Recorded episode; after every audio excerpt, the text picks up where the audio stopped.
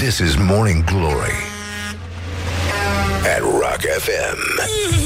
Doamne ajută! What the duck is going on? Bună dimineața, băi doamnelor, băi domnilor, băi gentlemen și în ultimul rând, băi domnișoarelor Bonjurică, bonjurică, ce face băieții și în ultimul rând Morning Glory, Morning Glory, ce mai face juniorii Avem uh, numai vești extraordinare astăzi, în afară de faptul că evident s-a făcut la loc vineri, așa cum era și de așteptat uh, Dar uh, e adevărat că și noi am avut răbdare, am construit, n-am ajuns degeaba aici, am trudit și cine știe, poate chiar am mai albit între timp, uh, de luni încoace vreau să zic Dar uh, uite că afară s-a înseninat minunat, e călduț, e plăcut, așa e.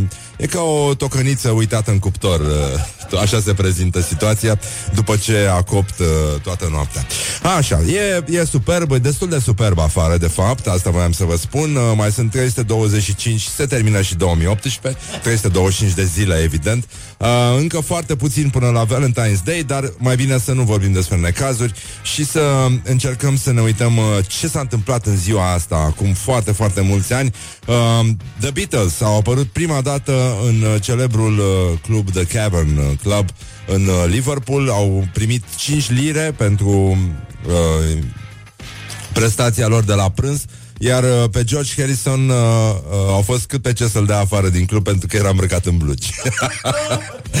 Sună foarte simpatică uh, povestea asta.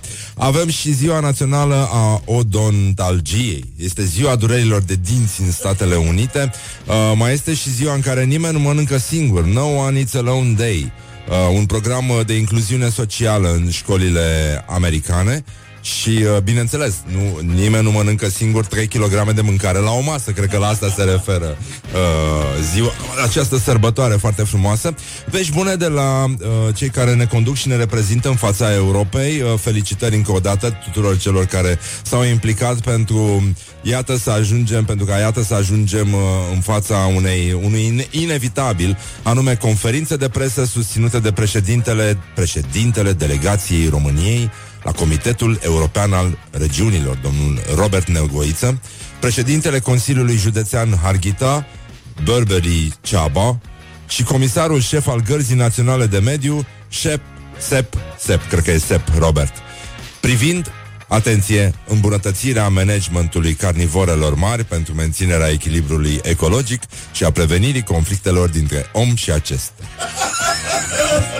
Dacă, dacă vreți, uh, la ora 12, dacă aveți puțin timp în pauza de masă să mergeți să asistați la această conferință de presă, uh, cred că e foarte, foarte important. Sărbătorim și 140 de, uh, de ani de la stabilirea relațiilor diplomatice ruso-române. Um, o să avem o conferință de presă cu ambasadorul Federației Ruse și uh, o să avem și câteva voci uh, de la participanții de la protestul de uh, miercuri din fața Ministerului de Finanțe um, cel cu avioane de hârtie. Să vedem, uh, avem câteva reportaje uh, realizate de Ioana Epure, colega noastră, și după ora 9, un invitat uh, foarte, foarte special. Este vorba de domnul Mircea Dumitru, rectorul Universității București. O să, mă rog, ieșim la tablă, ne-am... Uh, ne-am tras singur de urechi, de perciuni, uh, ne-am dat cu capul de tablă puțin și o să încercăm să facem o figură frumoasă, să nu râză colegii din spatele clasei de noi. Și uh, vești extraordinare, top 5 căutări pe Google, avem Darius Vulcov, uh, proaspăt uh, numit consilier al primului ministru, a luat și 8 ani cu executare în primă instanță pentru trafic de influență, spălare de bani și operațiuni financiare sau acte de comerț incompatibile cu funcțiile ocupate. Poate nu fi știu că nu are voie. E, e la, la cât de prost uh, este distribuită informația, e posibil că am foarte multe departamente să nu comunice între ele. Vești bune de la Antold, știu că E viața voastră acolo. Anton 2018 uh, o să avem uh, surpriză, surpriză. Armin Van Buren. Asta nu vine tot timpul? Da, așa. Uh, Kaigo, whatever. Și, mă rog, vestea cea mișto este Prodigy. Asta e foarte, foarte tare, foarte mișto, dar, bineînțeles, din nou au să se nenorocească oamenii din Cluj, iar au să fie probleme, proteste. Uh, Jocurile Olimpice de iarnă încep astăzi. Avem și noi acolo reprezentanți la Bob și Skeleton și nu, nu mai știu cine, am trimis pe cineva, sunt unii, nu? A, ceva. Și avem și un, uh, un român care antrenează echipa de schi a Timorului de Est. Felicitări încă o dată și, nu în ultimul rând, baftă Republica Malgașă. Avem prima schioare din Republica Malgașă. E, e emoții, emoții, emoții e, pentru delegația Republicii Malgașe. Um, locul 4 în căutări se numește, este un simplu cuvânt, Amanta. Tabloidele au dezvăluit o confruntare între nevasta și amanta lui Camara. Probleme mari, probleme mari, probleme mari. Numai necazuri, numai probleme. Elena Udrea este pe locul 5 în topul căutărilor românilor pe Google. A fost exmatriculată pentru absențe de la masterul de teologie. Doamne ajută! Sau... Doamne iartă-mă! Și uh, la uh, glorioșii zilei, uh, o să aveți, suntem... Uh, strălucește de departe o declarație a primului ministru uh, Viorica Dăncilă a spus așa Șomerii și celelalte categorii de angajați sună, sună foarte mișto uh, Felicitări încă o dată Și uh, facem direct legătura cu uh, Un uh, vraci din munți care a vrut să vindece lumea cu cannabis. Eu zic că așa uh, arată realitatea oricum, pentru că multe din lucrurile pe care le vedem par produse de niște tipi, fie pe care nu-i duce capul, fie care sunt fumați rău de tot. Și uh, iată ce poveste frumoasă, ce vraciul din munți care a vrut să vindece lumea cu cannabis. Cum a ajuns să se îndrăgostească de plantele interzise pe care le trata ca pe niște copii. Un tânăr s-a retras într-un sat de munte în care a trăit în izolare totală și a cultivat o cantitate impresionantă de cannabis pe care susține că dorea să le folosească pentru a salva oamenii.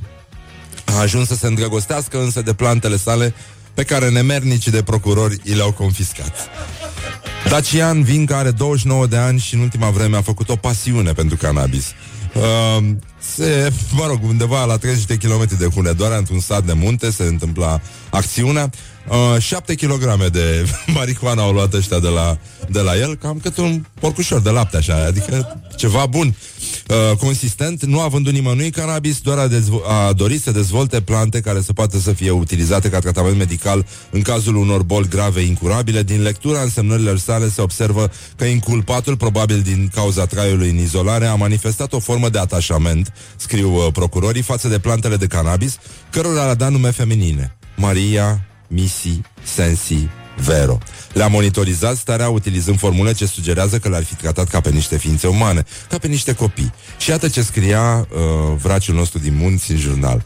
Fetele se simt bine. Cele șase fete mari sunt chiar mai viguroase. Vero ia locul Mariei fiind mai înaltă.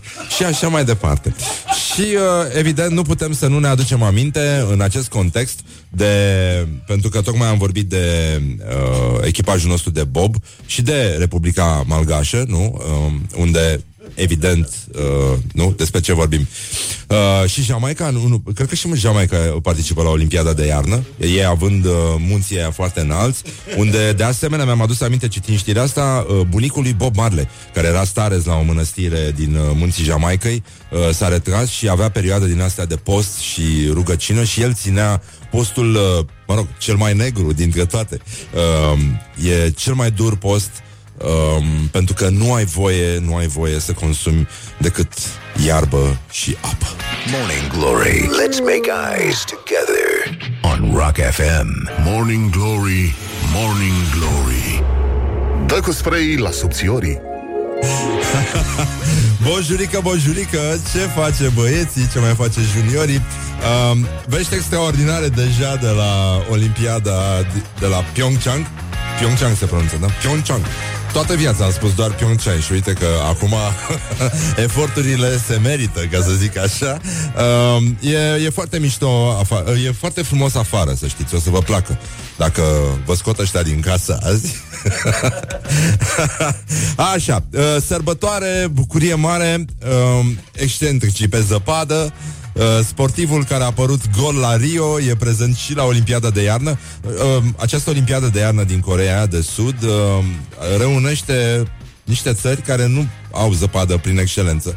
Deci nu prea ar avea, mă rog, și conceptul de iarnă le este foarte străin și e, e ca vara la eschimoși, așa, e ca vara la poluri. Uh, în orice caz, uh, v-am zis de uh, exemplul nostru din uh, Republica Malgașă, da? Um, da, și uh, Jamaica are echipă de Bob Marley. Așa. Opa! dai seama, au să schieze aia în ritm de reggae, așa, nu? Nu, nu cred că merg mai repede, n-au cum să facă vreo cristiană mai așa, uh, ca un metal, ca un uh, Uh, cum, îi, cum îi cheamă pe nemții aia demenți. Așa, în fine, e încă foarte dimineață, revenim peste o oră cu luciditatea. Așa, Tonga, felicitări, felicitări încă o dată, de mult, uh, mult am stat, mult a durat, până când sportivii din Tonga s-au uh, încumetat să participe la Olimpiada de iarnă, dar iată că s-a meritat, albă, da, în primul rând că e albă, Mă rog, în Tonga e mai greu cu culorile deschise, dar... Uh, și de, de ce spuneam lucrurile astea atât de rele? Doamne, ce mișto e bancul ăla cu oficiul de plasare a forțelor de muncă în anul 2078, dar nu pot să spun pe post, pentru că mergem direct la Consiliul pentru Discriminare. Așa, sportivul uh, din uh, Tonga um, a, a creat un pic de discuții la Jocurile Olimpice de la Rio, Uh, după ce la festivitatea de deschidere, unde era port gapel uh, al țării sale, a venit la bustul uh, gol. El a, făc, a participat la uh, în, în trecerile la, în competiția de taek, uh, taekwondo uh, și acum o să firesc, adică nu văd de ce ar putea fi o ruptură, el o să meargă la schifond. Deci l-au scos de la, au dat jos de la taekwondo și uh, o să joace schifond uh, pe bani, cred. O să joace cum, cum jucăm și noi yoga aici. Și, uh, bun, 30 de ani, iată, uh, s-au scurs de când uh, Jamaica a dat ultima echipă de Bob. Între timp s-a adus și marele Bob Marley și uh, ei au revenit. Suntem uh, foarte, foarte mulțumiți. Ba nu, nu, nu, nu, nu, nu, nu, stai puțin, că au mai fost. Au mai fost în, uh, da, și la Sochi. Nu? Sochi, da. Um, și uh, Nigeria, uh, iată, vine și atare din urmă în lumea sportului alb. De asta zic eu să nu vedem lucrurile chiar în negru, pentru că iată și acolo unde nu pare să existe speranță, uh, nu, nu contează culoarea, nu contează culoarea și nici măcar anotimpul în care te-ai născut.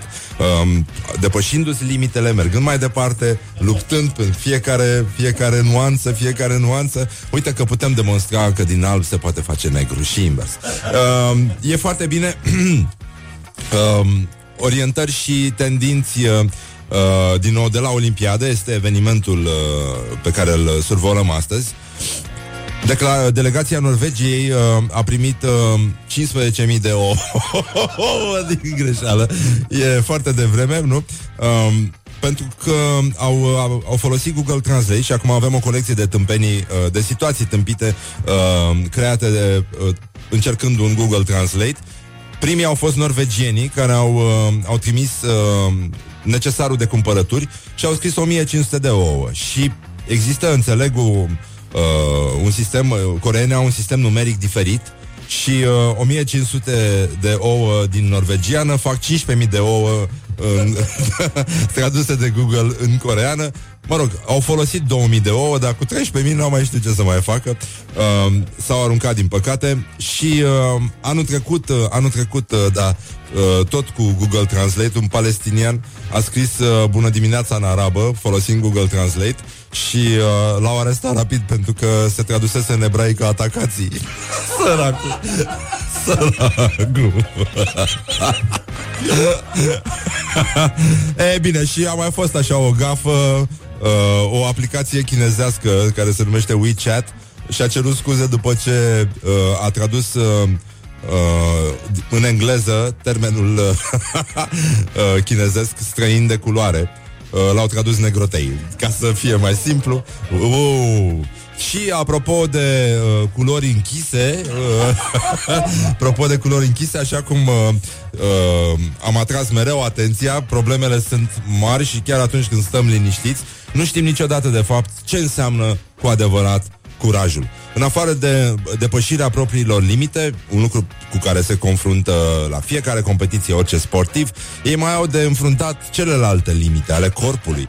Atunci când uh, nu mai ești la fel de stăpân pe el ca la o serie de antrenamente, atunci când virusul uh, uh, bestial pătrunde în corp, corpul tău și încet, încet simți că îl scapi de sub control. Totuși, tu mergi mai departe la competiție. Chiar dacă știi că deja la autoritățile sanitare sud-coreene au luat măsuri pentru împiedicarea răspândirii unui virus extrem de periculos, Uh, sunt deja 1200 de membri uh, uh, uh, ai participa- din participanții la Olimpiada de la Pyeongchang care sunt în carantină pentru că au fost contaminați uh, cu un virus care le-a provocat uh, scaune și vome violente. După cum atrăgeam atenția, un titlu istoric din evenimentul zilei din anii 90, anii de glorie ai presei românești, explozie de diaree la Baia Mare. Uh, Iată, o explozie de diaree se pare că amenință acum și Olimpiada albă, care, iată, deși este numită așa, va fi albă poate cu pete. pete pe albul imaculat al Olimpiadei, Olimpiezii albe uh, de la Pyeongchang din Corea de Nord, uh, de Sud. și, uh, nu în ultimul rând, nu ne gândim că Iată, sportivii vor trebui să demonstreze încă o dată că ați depășit limitele, nu, nu, nu este ceva care se încheie. E mereu încă un pas și încă un pas și acum curajul de a te duce, uh, de exemplu, să faci uh, exerciții la sol. După câteva tumbe.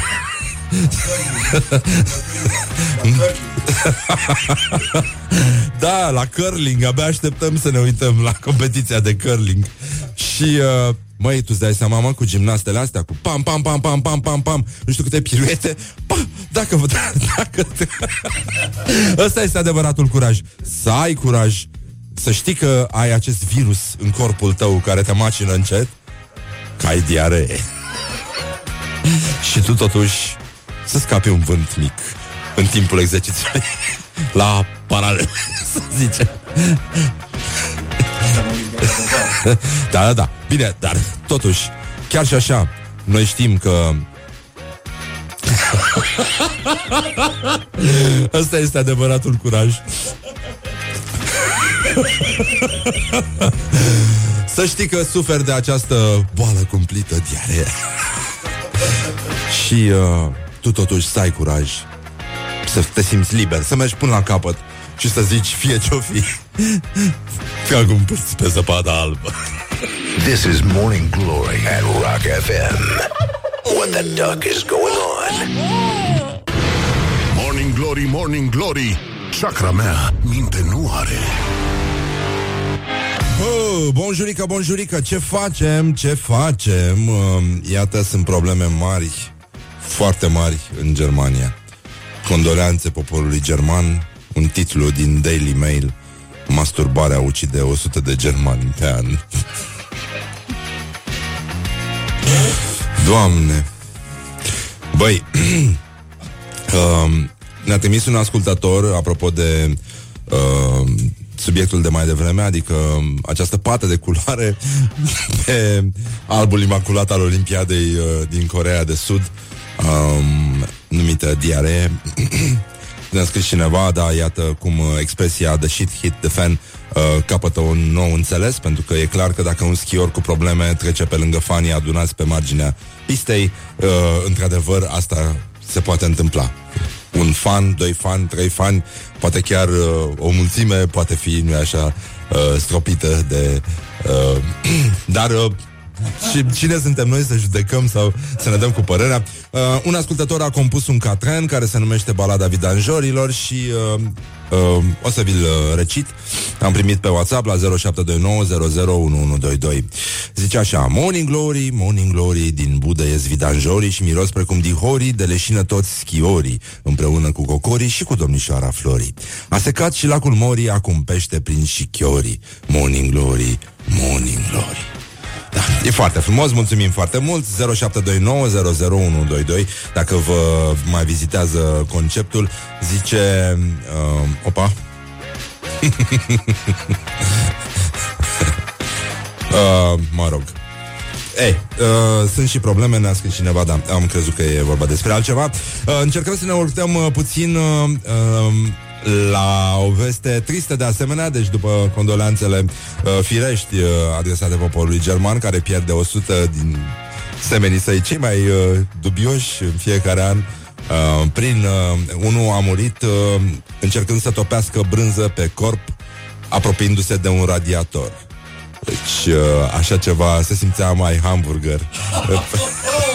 un fel de cheeseburger, cred. Um, da, Vești uh, de asemenea triste. Ne-a părăsit gâscarnul orb și bisexual Thomas, care a petrecut șase ani într-un triunghi amoros cu două lebede, a crescut 68 de pui și a rezistat printre noi, dar uh, lumea rea și, uh, aș zice, poate chiar și încălzirea globală și uh, tensionarea relațiilor internaționale l-au făcut să ne părăsească la numai 40 de ani. Odihnește-te în pace, Thomas. și să vedem ce mai fac, uh, ce mai fac uh, frații noștri indieni, pentru că frații noștri chinezi uh, fac mișto de indieni care și-au luat și ei un submarin nuclear. Apropo, a, a circulat, nu știu dacă văzut, era un meme cu un submarin, primul submarin românesc care avea rufe întinse la uscat și foarte multe antene din astea de satelit. Era foarte, foarte mișto. Dar să știți că se poate mult mai rău. Frații noștri indieni și-au luat un, uh, un submarin pe care înțeleg că l-au asamblat singur sau nu știu dacă au făcut. Uh, așa ca un fel de Lego, un joc de perspicacitate și, uh, din păcate, mândria flotei indiene a ieșit din uz pentru că, băi, ce înseamnă... Asta este Everestul imbecilității. Mai, mai mult de atâta nu poți să urci. Or, oricât ai vrea, nu, nu poți, nu poți. A uitat o trapă deschisă și a intrat apa exact unde era găzduită focoasa nucleară, bănenică. și acum e în reparații, submarinul, 2 miliarde, 2 miliarde și ceva, adică aproape 3 miliarde a costat mizeria și, uh, da, compartimentul de propulsie a fost uh, inundat, acolo era și reactorul, deci putea să iasă frumos cu artificii, cum ne place nouă aici la Morning Glory, Morning Glory. Deocamdată doar uh, artificiile uh, provocate de diaree la uh, Olimpiada de iarnă de la Pyeongchang uh, pot uh, saluta acest moment care doar așa cred că, nu? adică este clar, clar un foc de artificii al imbecilității uh, amestecate cu rahatul ăsta zilnic în care ne scăldăm cu toții. Dar uh, o să revenim și cu ce mai fac românii și, a, să nu uităm, avem uh, niște chestii mult mai serioase, de fapt. Ce au uh, spus că își doresc românii care au mers în fața Ministerului de Finanțe acum două zile și au protestat cu avioane de hârtie față de declarația 600. Nu știu dacă ați auzit mai devreme uh, o declarație a primului, uh, a primului ministru uh, român, Viorica Dăncilă, care a spus o chestie minunată la glorioși zilei. Așa, uh, să vedem uh, Elena Udria. Avem uh, glorioși zilei. Nu am stare de spirit pentru a studia temeinic teologia în această perioadă. Ea a fost exmatriculată pentru absențe uh, de la masterul pe care îl executa la Facultatea de Teologie Ortodoxă a Universității Babeș-Bolyai. Uh, mai avem o declarație a lui uh, Codrin Ștefănescu despre condamnarea cu executarea lui Darius Vâlcov în primă instanță. Mă rog, mai vedem. Uh, e nejustificată această pedeapsă de 8 ani, indiferent de fapt pentru că 8 ani în Europa sunt dați pentru crimă, pentru atac armat împotriva unei bănci, pentru ucidere, pentru lucruri grave. E horror ce se întâmplă în România în acest moment. Justiția este ceva abominabil, am senzația. Este ju- sistemul de justiție îți ridică părul în cap. Este incredibil că încă mai există această nedreptate numită justiție în uh, România pentru uh, potentații care uh, extrag foloase din uh, exercițiul uh, public, nu? Așa, mai avem uh, o declarație uh, purtător, al purtătorului de cuvânt uh, uh? Nu, nu, nu, nu, Viorica Dăncilă Vom introduce obligația persoanelor juridice din...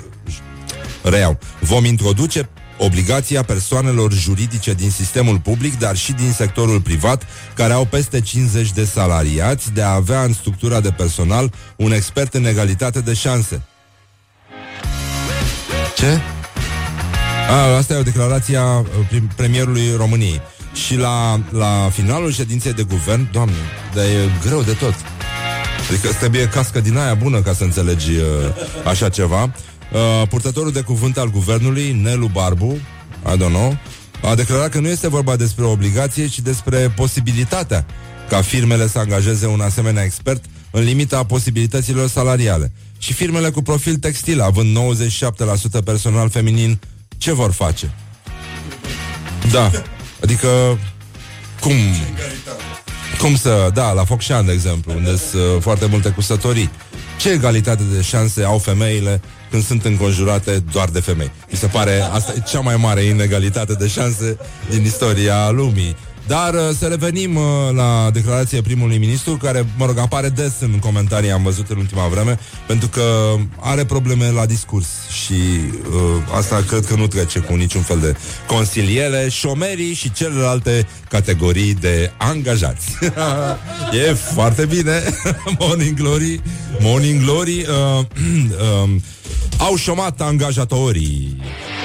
Wake up and rock. You are listening now to Morning Glory. Satisfaction, no satisfaction, no satisfaction, no satisfaction. Morning Glory, Morning Glory Tu o mai iubești pe Flori? Oh, Morning Glory, Morning Glory Bă, cine este Flori? De fapt, um, te-am uh, văzut plutind pe lacul Mori Doamne, ce glume, ce dar în ce hal, dar ce nivel, dar ce situație. În fine, în ciuda nivelului uh, de acum al acestei emisiuni, uh, vă anunțăm că după ora 9 îl vom avea invitat aici pe rectorul Universității București, uh, domnul uh, Mircea Dumitru. Da, mă rog, sigur că nu o să discutăm despre Olimpiada de iarnă de la uh, Pyeongchang. Pyeongchang? Uite mă, hai că a început să mă ducă totuși capul. Aia e aproape 8. Aha, da, acum orice fraier poate să-l ducă capul. Da. Acum o oră să vă văd eu pe voi cum citeați. uh, Ia uite, ce mănâncă? Ia să vedem. 0729001122. Să vedem ce ați mâncat uh, astăzi uh, voi la micul dejun. A, facem așa un exercițiu și vă spun ce mănâncă Simona Halep. Bine, ea se și mișcă cam cât avem noi o zi de muncă, presupun, cam atâta e antrenamentul ei, dar uh, uh, un campion, da, mic dejun de campioană, um, avem așa, două ochiuri, șuncă, brânză, ardei, pâine și suc de portocale. Hm? Nu e rău. Adică e bine așa, e pe, pe forță, mișto. Arată bine, proteine multe, mișto. E, și voi ce ați mâncat, mă, cărăbușilor? Ia ziceți voi astăzi. Doamne, o din ăla moale în cănuță cu puțin unt și cu pâinică înmuiată? Vai de mine, vai de mine și de mine. Da, a mai apărut o idee patetică, se pare că e domnul Dâncu, de fapt, uh, undeva în spatele la origine, pentru că e sentimentul ăsta de apartenență. De fiecare dată când face un român uh, ceva bun, trebuie să fie al nostru. Nu e, nu e meritul lui, e meritul țării și, da, România, noul sponsor tehnic al Simonei Halep, se întreabă IQ Ads. Zice, sunt uh, destui uh, sportivi sponsorizați de federațiile aferente din țările lor, dar uh, ideea celor de la ce asta, Herald Eastern Wondermarks, e o agenție de whatever, da? Așa? S-ar putea să treacă drept unicat. Campania lor vrea să facă din Simona Halep primul atlet profesionist din lume care să fie sponsorizat de o țară întreagă și nu de un brand. După cum știți, uh, Halep s-a despărțit de Adidas, da, anul trecut, și acum uh, Simona joacă Opa, folosește echipamentul luat de pe net din China. Nici măcar nu e o glumă, zice, a și povestit uh, la Australian Open. Iar uh, România for Halep, care este această campanie care s-a lansat sau stă să se lanseze, își propune să strângă 2 milioane de euro pe care să-i ofere Simonei. Un a mers greu și cu uh, brâncuși, nu? Dacă mi-aduc bine aminte. Dar aminte cu Simona Halep. Ei, Eu cred că totuși oamenii vor să uite la televizor Haideți să...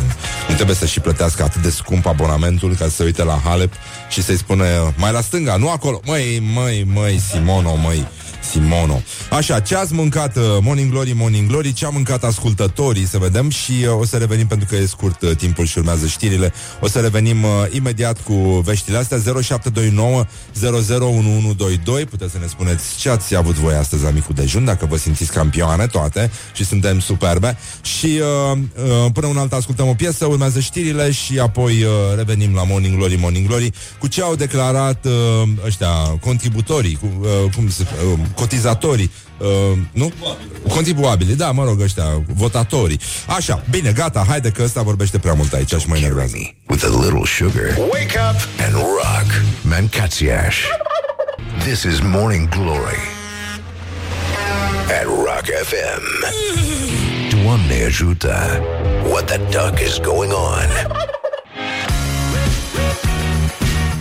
Bună Bună dimineața, băi doamnelor, băi domnilor, băi gentlemen și în ultimul rând, băi domnișoarelor. Bonjurică, bonjurică, ce face băieții și în ultimul rând Morning Glory, Morning Glory, ce mai face juniorii Avem uh, numai vești extraordinare astăzi, în afară de faptul că evident s-a făcut la loc vineri, așa cum era și de așteptat uh, Dar uh, e adevărat că și noi am avut răbdare, am construit, n-am ajuns degeaba aici, am trudit Și cine știe, poate chiar am mai albit între timp, de luni încoace vreau să zic Dar uite că afară s-a înseninat minunat, e călduț, e plăcut, așa e. E ca o tocăniță uitată în cuptor. Uh, așa se prezintă situația după ce a copt uh, toată noaptea. Așa, e, e superb, e destul de superb afară, de fapt, asta voiam să vă spun. Uh, mai sunt 325, se termină și 2018, 325 de zile, evident. Încă foarte puțin până la Valentine's Day, dar mai bine să nu vorbim despre necazuri și să încercăm să ne uităm ce s-a întâmplat în ziua asta, acum foarte, foarte mulți ani. The Beatles au apărut prima dată în uh, celebrul uh, club The Cavern uh, Club în Liverpool. Au primit 5 lire pentru uh, prestația lor de la prânz iar uh, pe George Harrison uh, uh, au fost cât pe ce să-l dea afară din club pentru că era îmbrăcat în blugi. Sună foarte simpatică uh, povestea asta. Avem și ziua națională a odontalgiei. Este ziua durerilor de dinți în Statele Unite. Uh, mai este și ziua în care nimeni nu mănâncă singur. No one eats alone day. Uh, un program de incluziune socială în școlile americane. Și, uh, bineînțeles, nu, nimeni nu mănâncă singur 3 kg de mâncare la o masă. Cred că la asta se referă uh, ziua, această sărbătoare foarte frumoasă. Vești bune de la uh, cei care ne conduc și ne reprezintă în fața Europei. Uh, felicitări încă o dată tuturor celor care s-au implicat pentru iată să ajungem, pentru ca iată să ajungem uh, în fața unei, unui inevitabil, anume conferințe de presă susținute de președintele, președintele delegației României la Comitetul European al Regiunilor, domnul Robert Nelgoiță, președintele Consiliului Județean Harghita, Burberry Ceaba, și comisarul șef al Gărzii Naționale de Mediu, Shep, Sep, Sep, cred că e Sep Robert, privind Atenție, îmbunătățirea managementului carnivorelor mari pentru menținerea echilibrului ecologic și a prevenirii conflictelor dintre om și acestea.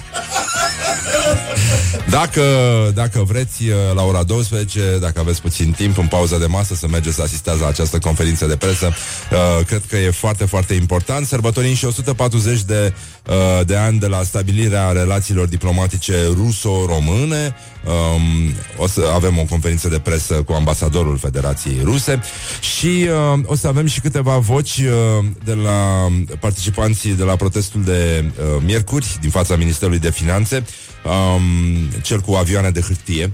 Să vedem, uh, avem câteva reportaje uh, realizate de Ioana Epure, colega noastră, și după ora 9, un invitat uh, foarte, foarte special. Este vorba de domnul Mircea Dumitru, rectorul Universității București. O să, mă rog, ieșim la tablă, ne-am... Uh, ne-am tras singur de urechi, de perciuni, uh, ne-am dat cu capul de tablă puțin și o să încercăm să facem o figură frumoasă, să nu râză colegii din spatele clasei de noi. Și uh, vești extraordinare, top 5 căutări pe Google, avem Darius Vulcov, uh, proaspăt uh, numit consilier al primului ministru, a luat și 8 ani cu executare în primă instanță pentru trafic de influență, spălare de bani și operațiuni financiare sau acte de comerț incompatibile cu funcțiile ocupate. Poate nu fi știu că nu are voie. E, e la, la cât de prost uh, este distribuită informația, e posibil că am foarte multe departamente să nu comunice între ele. Vești bune de la Antold, știu că E viața voastră acolo. Anton 2018 uh, o să avem uh, surpriză, surpriză. Armin Van Buren. Asta nu vine tot timpul? Da, așa. Uh, Kaigo, whatever. Și, mă rog, vestea cea mișto este Prodigy. Asta e foarte, foarte tare, foarte mișto, dar, bineînțeles, din nou au să se nenorocească oameni din Cluj, iar au să fie probleme, proteste. Uh, Jocurile Olimpice de iarnă încep astăzi. Avem și noi acolo reprezentanți la Bob și Skeleton și nu, nu mai știu cine, am trimis pe cineva, sunt unii, nu? A, ceva. Și avem și un, uh, un român care antrenează echipa de schi a Timorului de Est. Felicitări încă o dată și, în ultimul rând, baftă Republica Malgașă. avem prima schioară din Republica Malgașă E emoții, emoții, emoții pentru delegația Republicii Malgașe. Um, Locul 4 în căutări se numește, este un simplu cuvânt, Amanta. Tabloidele au dezvăluit o confruntare între nevasta și amanta lui Camara. Probleme mari, probleme mari, probleme mari. Numai necazuri, numai probleme. Elena Udrea este pe locul 5 în topul căutărilor românilor pe Google. A fost exmatriculată pentru absențe de la masterul de teologie. Doamne ajută! Sau... Doamne iartă-mă! Și uh, la uh, glorioși zilei, uh, o să aveți, suntem... Uh, strălucește de departe o declarație a primului ministru uh, Viorica Dăncilă a spus așa Șomerii și celelalte categorii de angajați sună, sună foarte mișto uh, Felicitări încă o dată Și uh, facem direct legătura cu uh, Un uh, vraci din munți care a vrut să vindece lumea cu cannabis. Eu zic că așa uh, arată realitatea oricum, pentru că multe din lucrurile pe care le vedem par produse de niște tipi, fie pe care nu-i duce capul, fie care sunt fumați rău de tot. Și uh, iată ce poveste frumoasă, zice vraciul din munți care a vrut să vindece lumea cu cannabis. Cum a ajuns să se îndrăgostească de plantele interzise pe care le trata ca pe niște copii. Un tânăr s-a retras într-un sat de munte în care a trăit în izolare totală și a cultivat o cantitate impresionantă de cannabis pe care susține că dorea să le folosească pentru a salva oamenii. A ajuns să se îndrăgostească însă de plantele sale pe care nemernicii de procurori i le-au confiscat. Dacian Vinca are 29 de ani și în ultima vreme a făcut o pasiune pentru cannabis. Uh, se, mă rog, undeva la 30 de kilometri de Hunedoara, într-un sat de munte, se întâmpla acțiunea. Uh, 7 kg de marihuana au luat ăștia de la, de la el, cam cât un porcușor de lapte, așa, adică ceva bun. Uh, consistent, nu a vândut nimănui cannabis, doar a, dezvo- a dorit să dezvolte plante care să poată să fie utilizate ca tratament medical în cazul unor boli grave incurabile. Din lectura însemnărilor sale se observă că inculpatul, probabil din cauza traiului în izolare, a manifestat o formă de atașament, scriu uh, procurorii, față de plantele de cannabis, cărora le-a dat nume feminine. Maria, Missy, Sensi, Vero. Le-a monitorizat starea utilizând formule ce sugerează că le-ar fi tratat ca pe niște ființe umane, ca pe niște copii. Și iată ce scria uh, vraciul nostru din munți în jurnal. Fetele se simt bine. Cele șase fete mari sunt chiar mai viguroase. Vero ia locul Mariei, fiind mai înaltă. Și așa mai departe. Și, uh, evident, nu putem să nu ne aducem aminte în acest context de... Pentru că tocmai am vorbit de uh, echipajul nostru de Bob și de Republica Malgașă, nu? Uh, unde evident, uh, nu? Despre ce vorbim. Uh, și Jamaica, nu, nu, cred că și Jamaica participă la Olimpiada de iarnă, ei având uh, munții aia foarte înalți, unde de asemenea mi-am adus aminte citind știrea asta, uh, bunicul lui Bob Marley, care era starez la o mănăstire din uh, munții Jamaicăi, uh, s-a retras și avea perioade din astea de post și rugăcină și el ținea postul, uh, mă rog, cel mai negru dintre toate. Uh, e cel mai dur post um, pentru că nu ai voie, nu ai voie să consumi decât iarbă și apă. Morning Glory. Let's make eyes together on Rock FM. Morning Glory, Morning Glory Dă cu spray la subțiorii Bonjurică, bonjurică, ce face băieții, ce mai face juniorii um, Vești extraordinare deja de la Olimpiada de, de la Pyeongchang Pyeongchang se pronunță, da? Pyeongchang Toată viața am spus doar Pyeongchang și uite că acum eforturile se merită, ca să zic așa. Uh, e, e foarte mișto, afa- e foarte frumos afară, să știți, o să vă placă. Dacă vă scot ăștia din casă azi. așa, uh, sărbătoare, bucurie mare, uh, excentricii pe zăpadă, Uh, sportivul care a apărut gol la Rio e prezent și la Olimpiada de iarnă. Uh, această Olimpiadă de iarnă din Corea de Sud uh, reunește niște țări care nu au zăpadă prin excelență. Deci nu prea ar avea, mă rog, și conceptul de iarnă le este foarte străin și e, e ca vara la eschimoși, așa, e ca vara la poluri. Uh, în orice caz, uh, v-am zis de uh, exemplul nostru din Republica Malgașă, da? Um, da, și uh, Jamaica are echipă de Bob Marley. Așa.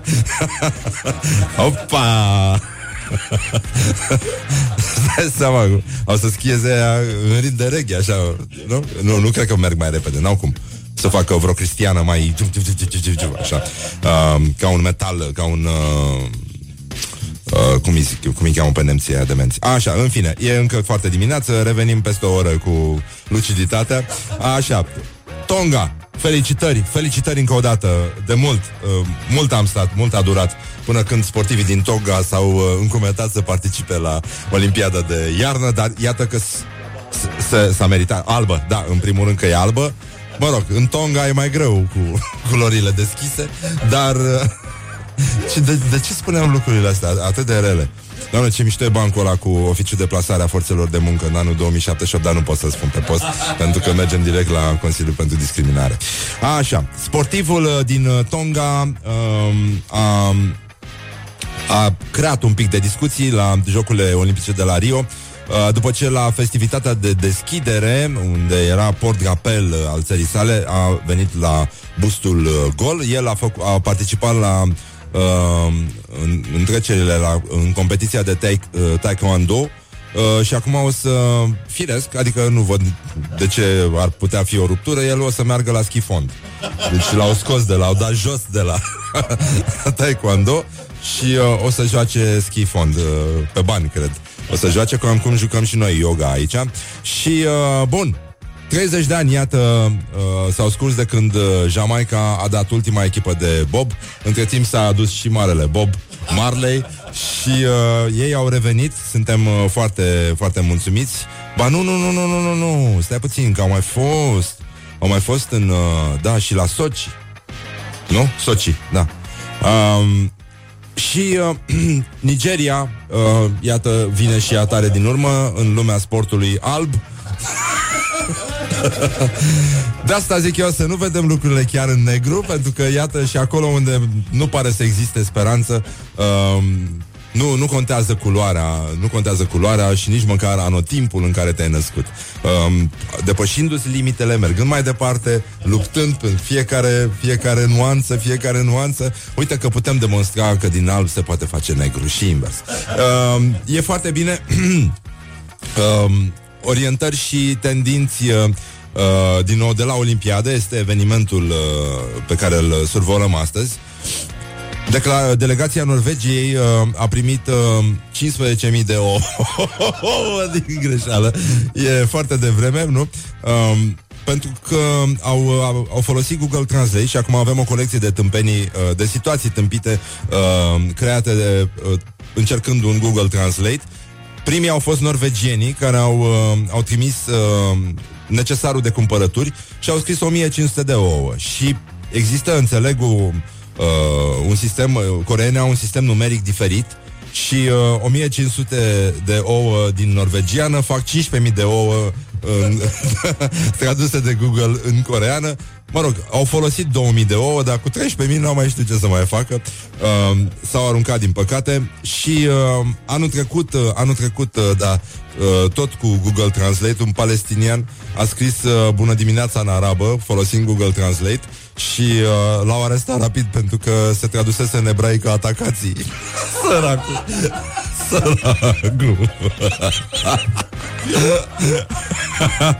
e bine, și a mai fost așa o gafă, uh, o aplicație chinezească care se numește WeChat și a cerut scuze după ce uh, a tradus uh, uh, în engleză termenul uh, chinezesc străin de culoare.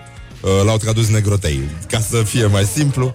Uh, și apropo de uh, culori închise, uh, apropo de culori închise, așa cum uh, uh, am atras mereu atenția, problemele sunt mari și chiar atunci când stăm liniștiți, nu știm niciodată de fapt ce înseamnă cu adevărat curajul. În afară de depășirea propriilor limite, un lucru cu care se confruntă la fiecare competiție orice sportiv, ei mai au de înfruntat celelalte limite ale corpului. Atunci când uh, nu mai ești la fel de stăpân pe el ca la o serie de antrenamente, atunci când virusul uh, uh, bestial pătrunde în corp, corpul tău și încet, încet simți că îl scapi de sub control. Totuși, tu mergi mai departe la competiție.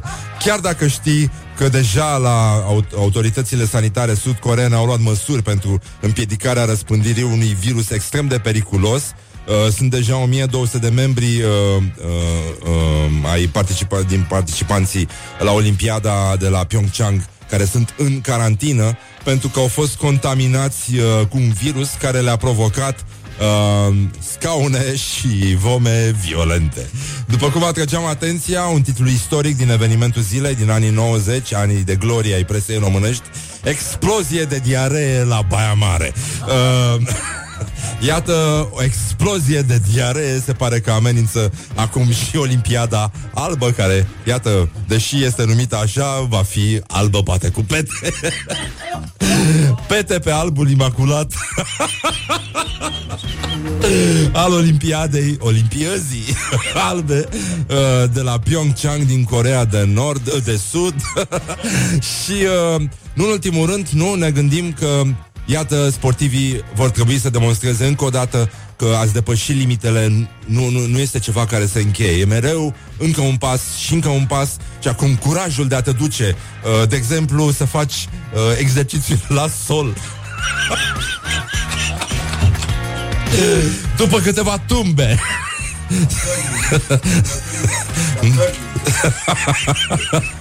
da, la curling, abia așteptăm să ne uităm la competiția de curling.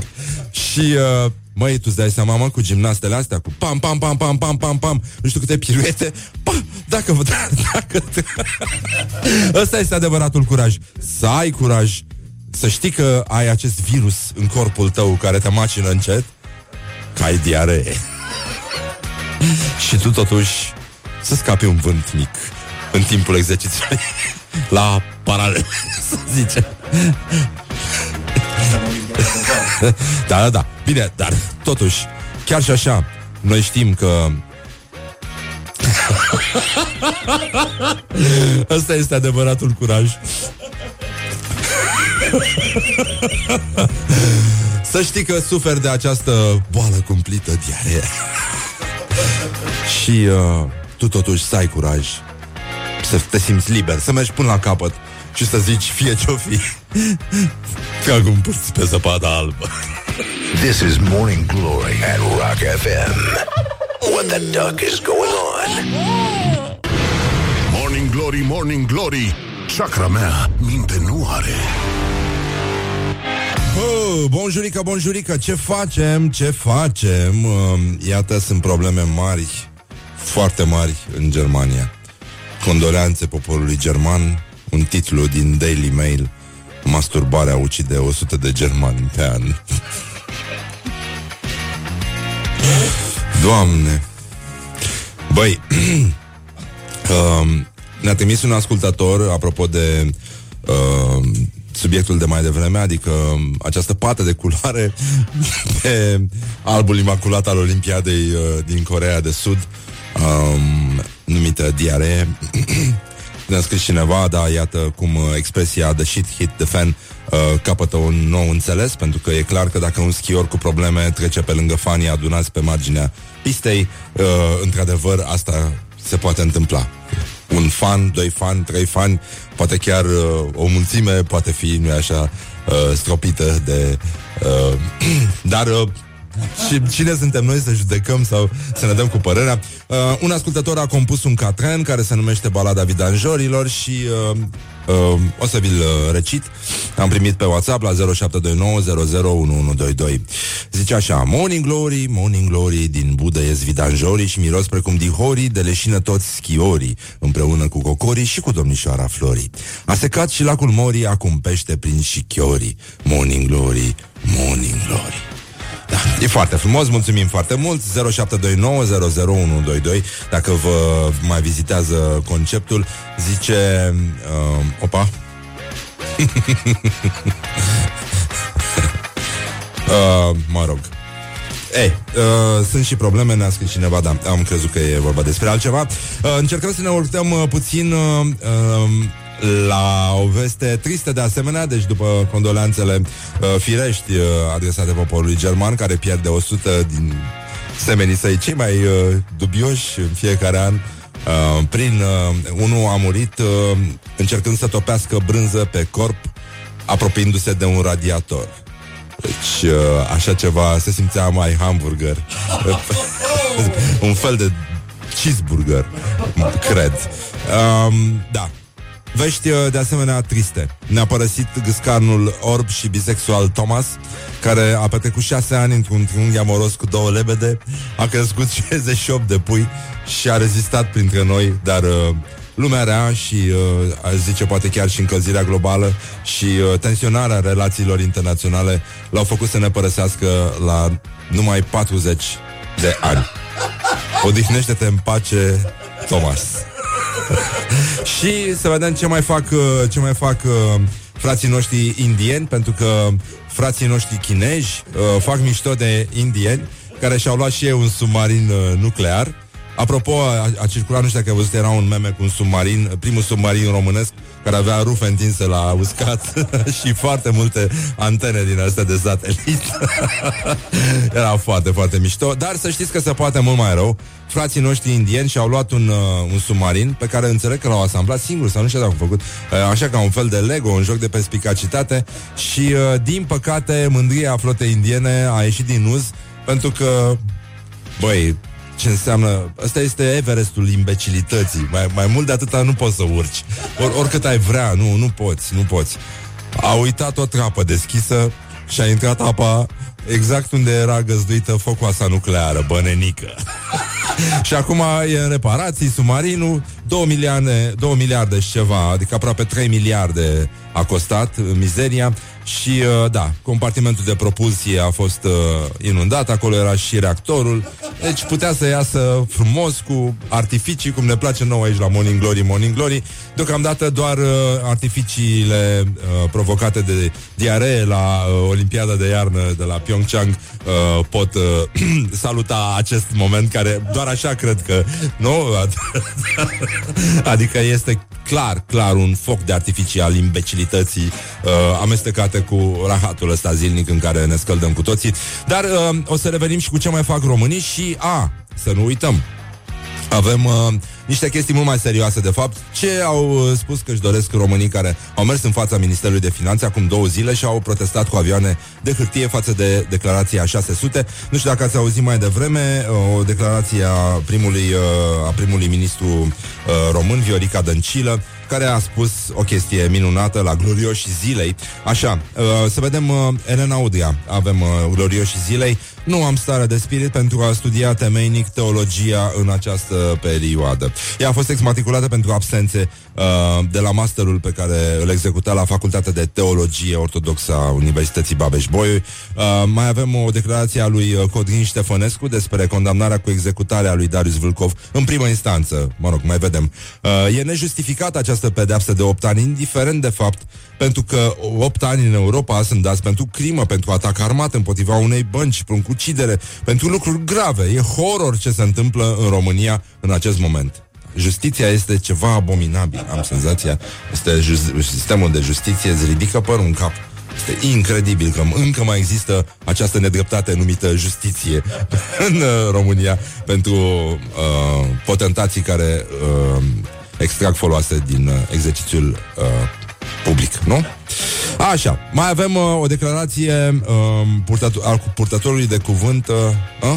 Nu, nu, nu, nu, Viorica Dăncilă Vom introduce obligația persoanelor juridice din... Reiau, vom introduce obligația persoanelor juridice din sistemul public, dar și din sectorul privat, care au peste 50 de salariați, de a avea în structura de personal un expert în egalitate de șanse.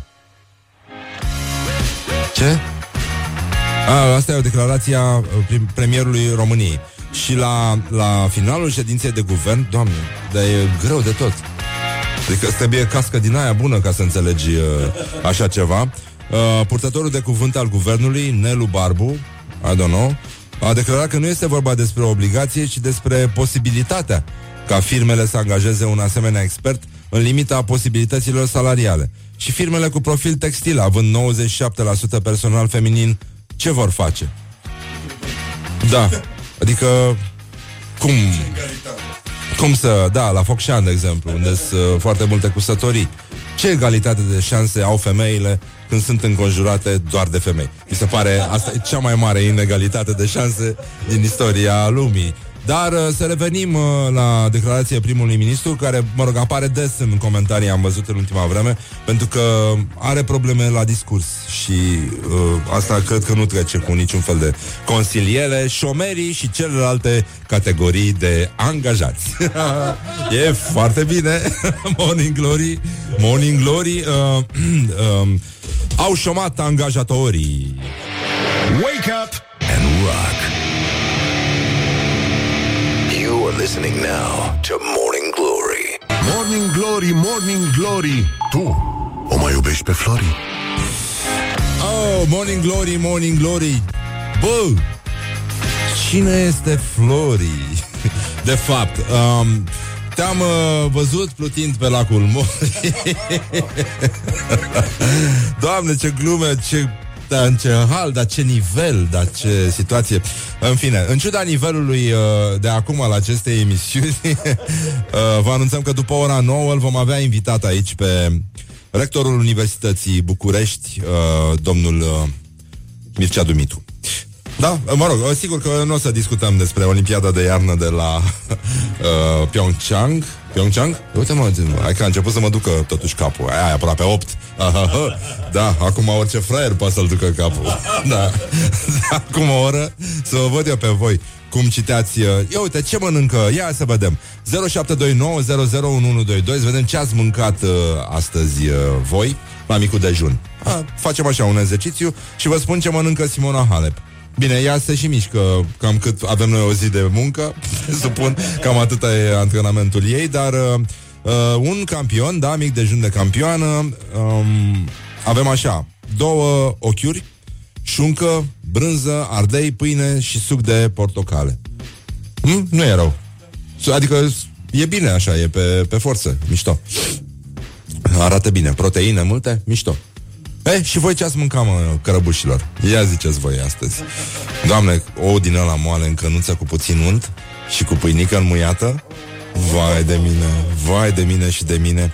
Da, a mai apărut o idee patetică, se pare că e domnul Dâncu, de fapt, uh, undeva în spatele la origine, pentru că e sentimentul ăsta de apartenență. De fiecare dată când face un român uh, ceva bun, trebuie să fie al nostru. Nu e, nu e meritul lui, e meritul țării și, da, România, noul sponsor tehnic al Simonei Halep, se întreabă IQ Ads. Zice, sunt uh, destui uh, sportivi sponsorizați de federațiile aferente din țările lor, dar uh, ideea celor de la ce asta, Herald East and Wondermarks, e o agenție de whatever, da? Așa? S-ar putea să treacă drept unicat. Campania lor vrea să facă din Simona Halep primul atlet profesionist din lume care să fie sponsorizat de o țară întreagă și nu de un brand. După cum știți, uh, Halep s-a despărțit de Adidas, da, anul trecut, și acum uh, Simona joacă Opa, folosește echipamentul luat de pe net din China. Nici măcar nu e o glumă, zice, a și povestit uh, la Australian Open. Iar uh, România for Halep, care este această campanie care s-a lansat sau stă să se lanseze, își propune să strângă 2 milioane de euro pe care să-i ofere Simonei. Un a mers greu și cu uh, brâncuși, nu? Dacă mi-aduc bine aminte. Dar aminte cu Simona Halep. Ei, Eu cred că totuși oamenii vor să uite la televizor. Haideți să...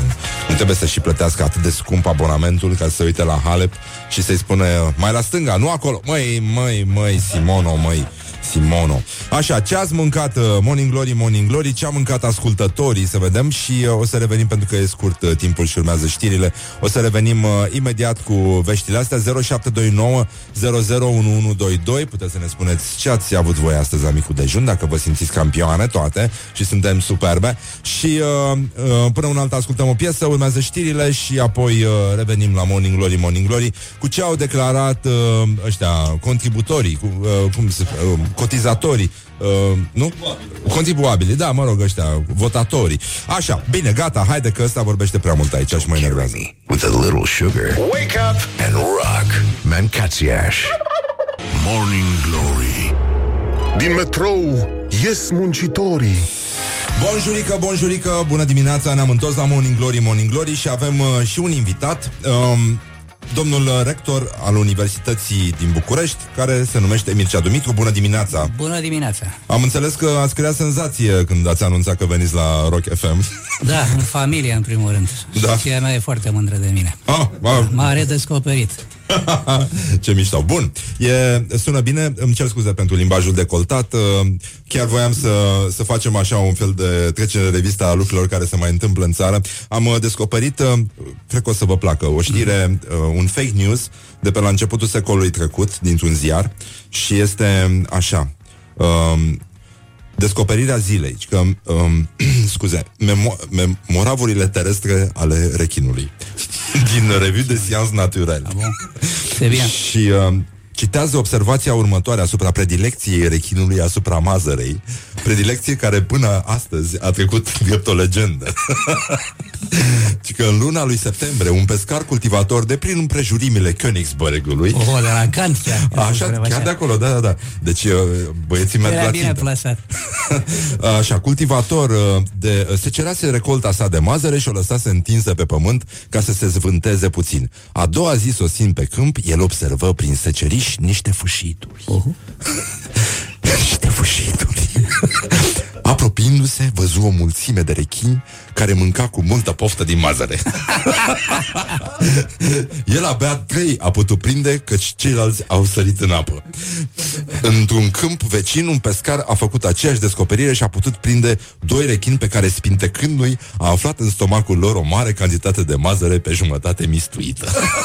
și apoi mă duc în uh, județul meu natal, Brăila, Super. unde doi tineri uh, minori au fost uh, au furat 200 de kilograme de mazăre furajere din gospodăria unui cetățean și acum zici că cine știe ce voiau să facă să, no, ce era? Să hrănească niște rechini. N-aveau ce să dea la rechini.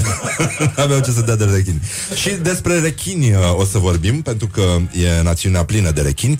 Um, ați uh, apărut, nu, nu sunteți uh, o persoană vizibilă decât în mediul academic în care funcționați, uh, da, slavă, slavă Domnului. Uh, ca să trecem uh, uh, puțin prin biografie, domnul Mircea Dumitru, rectorul Universității din București, predă logică simbolică și logică filozofică la Universitatea din București, uh, este rector din anul 2011, a fost ministru al educației și cercetării științifice din uh, iulie 2016 până în ianuarie 2017, este visiting professor la Beijing Normal University din China, ați ghicit, da, da, exact. da așa, a obținut uh, o diplomă de doctor în filozofie, logică, matematică și filozofie uh, la Universitatea din New Orleans. Uh, în 1998, uh, o diplomă în filozofie și filozofia limbajului la Universitatea din uh, București, președintele Societății Europene de Filozofie Analitică, președintele Institutului Națion- Internațional de Filozofie. A, încă sunteți. Da, aceasta este oh. da, o funcție pe care o am până în 2020. Bun, deci, uh, mă rog, uh, e, dar funcționați mai, mai degrabă într-o uh, într-o lume academică, acolo unde funcționați cu discreție și cu eficiență, nu în ultimul rând, și ați apărut în spațiu public printr-o demisie. V-ați dat demisia din Uh, da, mi-am dat demisia din uh, funcția de președinte al Comisiei de Filozofie de la Consiliul Național de Atestare a Titlurilor. Da. Acronimul e mai cunoscut, CNATDCU. Uh, acum vreo două săptămâni, la sfârșitul lunii ianuarie, pe După 29 numirea... ianuarie. A, exact în ziua în care a fost numit uh, actualul ministru al educației, domnul profesor Valentin Popa și mai precis după ce am ascultat uh, declarația publică făcută de domnia sa, care spunea că plagiatele nu sunt o problemă atât de gravă și de serioasă pentru învățământul superior și că cei care insistă asupra acestei chestiuni nu fac altceva decât să sumineze valoarea învățământului de la noi și să arunce cu noroi.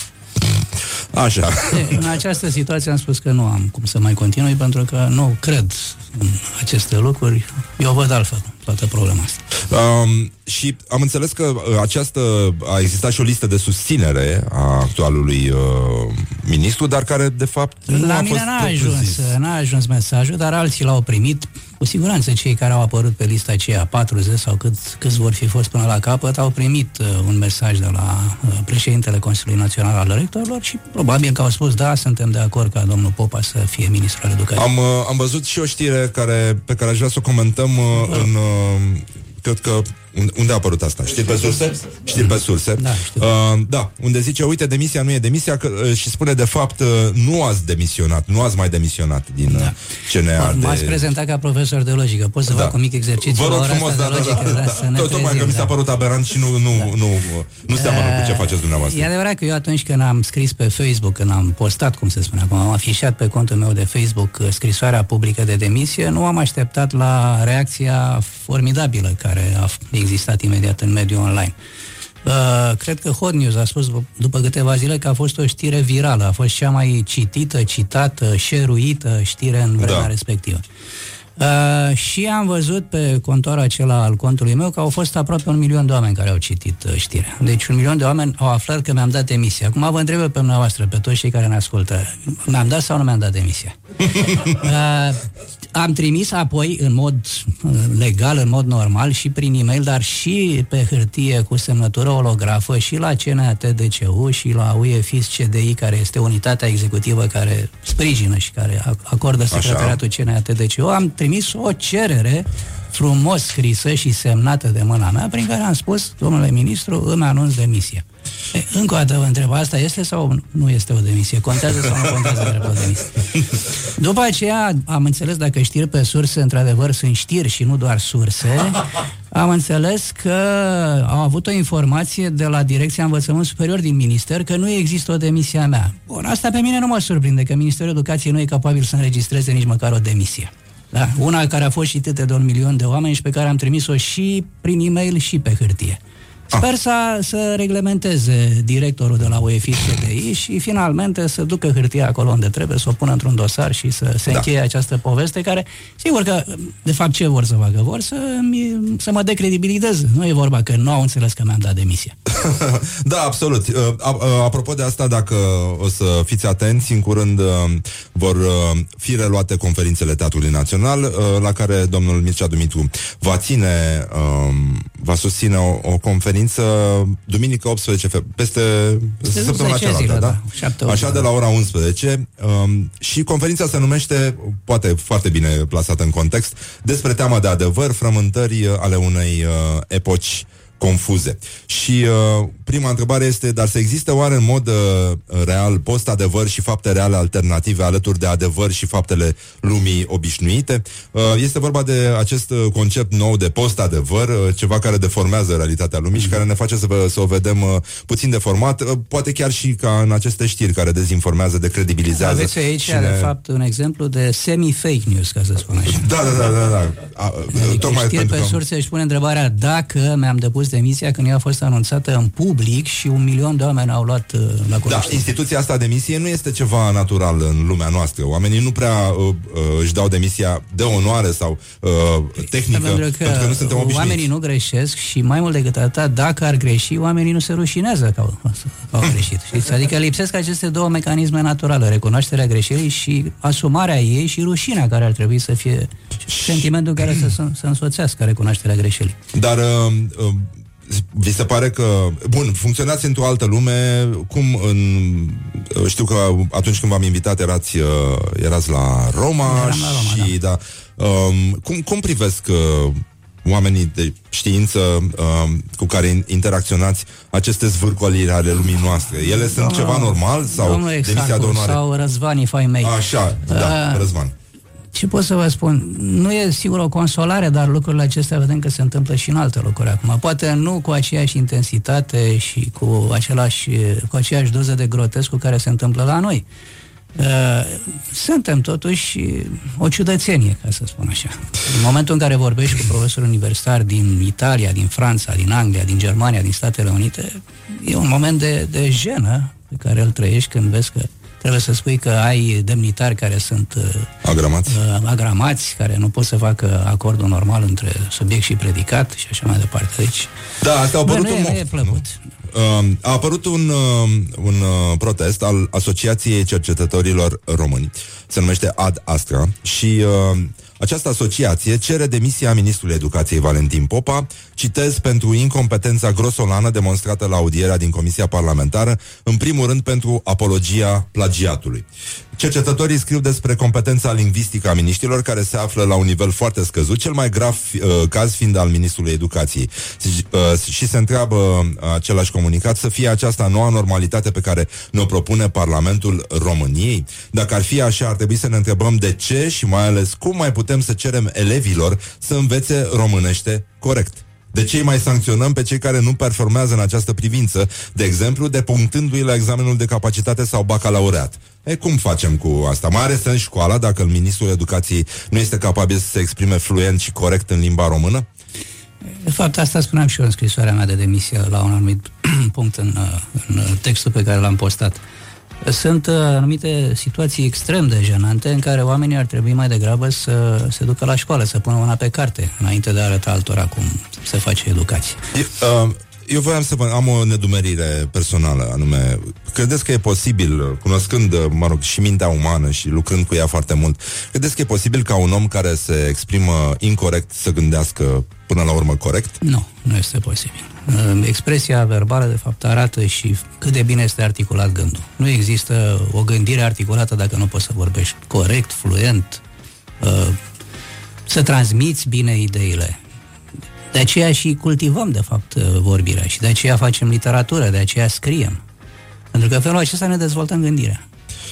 Uh, și credeți gândirea că... argumentativă, gândirea conceptuală, nu vorbesc aici de partea emotivă a personalității umane, dar chiar și partea emotivă se poate exprima foarte bine dacă ai un Adică dacă ești uh, puțin emoționat, poți să mai scapi una este, nu, da, sau nu? Nu sunt nu. de acord cu acest lucru. Nu? Dacă ești emoționat, de pildă, nu mai puteți respira sau nu mai puteți merge, vorbirea la un om educat este ca un reflex. E un reflex care e condiționat social. Poți să spui că greșești de atâtea ori și, uh, și faci astfel de, de, de, de gafe lingvistice pentru că ești emoționat.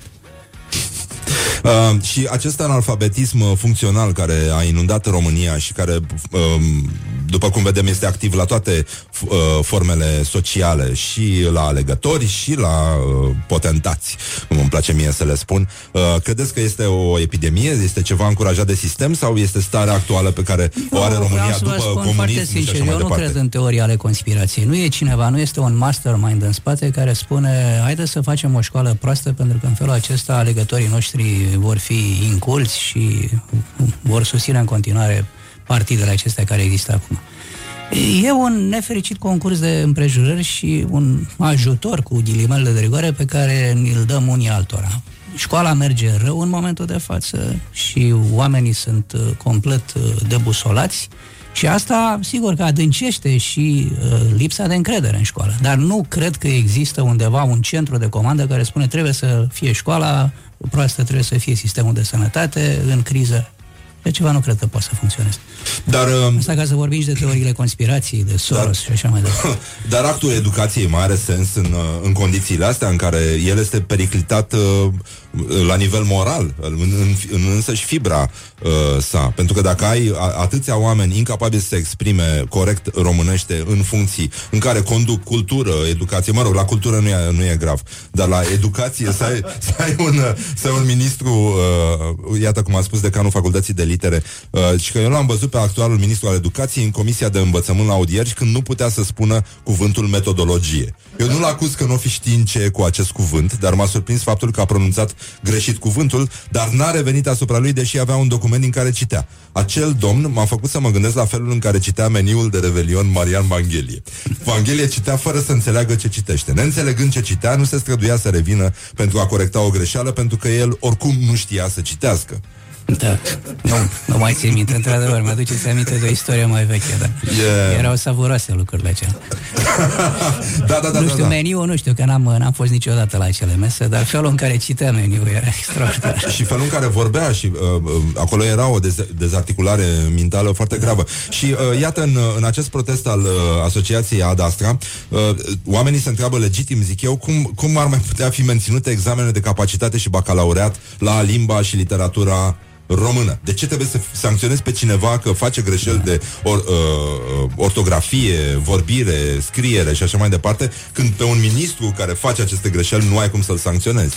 Probabil că asta a fost logica din spate și nu știu dacă gândul a fost clar până la capăt. Nu sunt atât de importante plagiatele pentru că noi suntem în faza în care trebuie mai întâi să învățăm să vorbim bine limba română și după aceea să scriem teză de doctorat. Știți? Iar exemplul propriu pe care mi l-a dat la audier poate că merge în această direcție. Sigur, sunt foarte ironic și sarcastic acum. Dar uh, ce, ce vreau să spun și să continui ideea noastră, ați spus puțin mai devreme ce se întâmplă dacă nu vorbești bine, poți să gândești bine? Ați evocat la începutul întâlnirii noastre, de acum câteva minute, că predau filozofie la Universitatea Normală din Beijing. Ei, iată, haideți să vedem, Confucius, da? Acum câte mii de ani în urmă. Europa era Socrate. la tot sensul în acea perioadă. Deci avem vreo 3000 de ani, să zicem, 2500-3000 de ani. Ce ne spune? Într-un silogist foarte frumos, că cel care nu vorbește bine și nu numește bine lucrurile, nici nu le gândește bine. Dacă nu le gândește bine, nici treburile cetății nu pot să meargă bine. Deci există un continuum, este o legătură între actele da. de vorbire, da? cum spuneau teoreticienii folosirii limbajului din școala limbajului obișnuită la Oxford. Actele de vorbire, de fapt, arată și un angajament public și politic pe care îl avem. Vorbirea și felul în care exprim niște idei, toate acestea nu sunt neutre față de, de atitudinea politică și civică pe care o ai. Și față de respectul pe care îl ai față de interlocutorii tăi.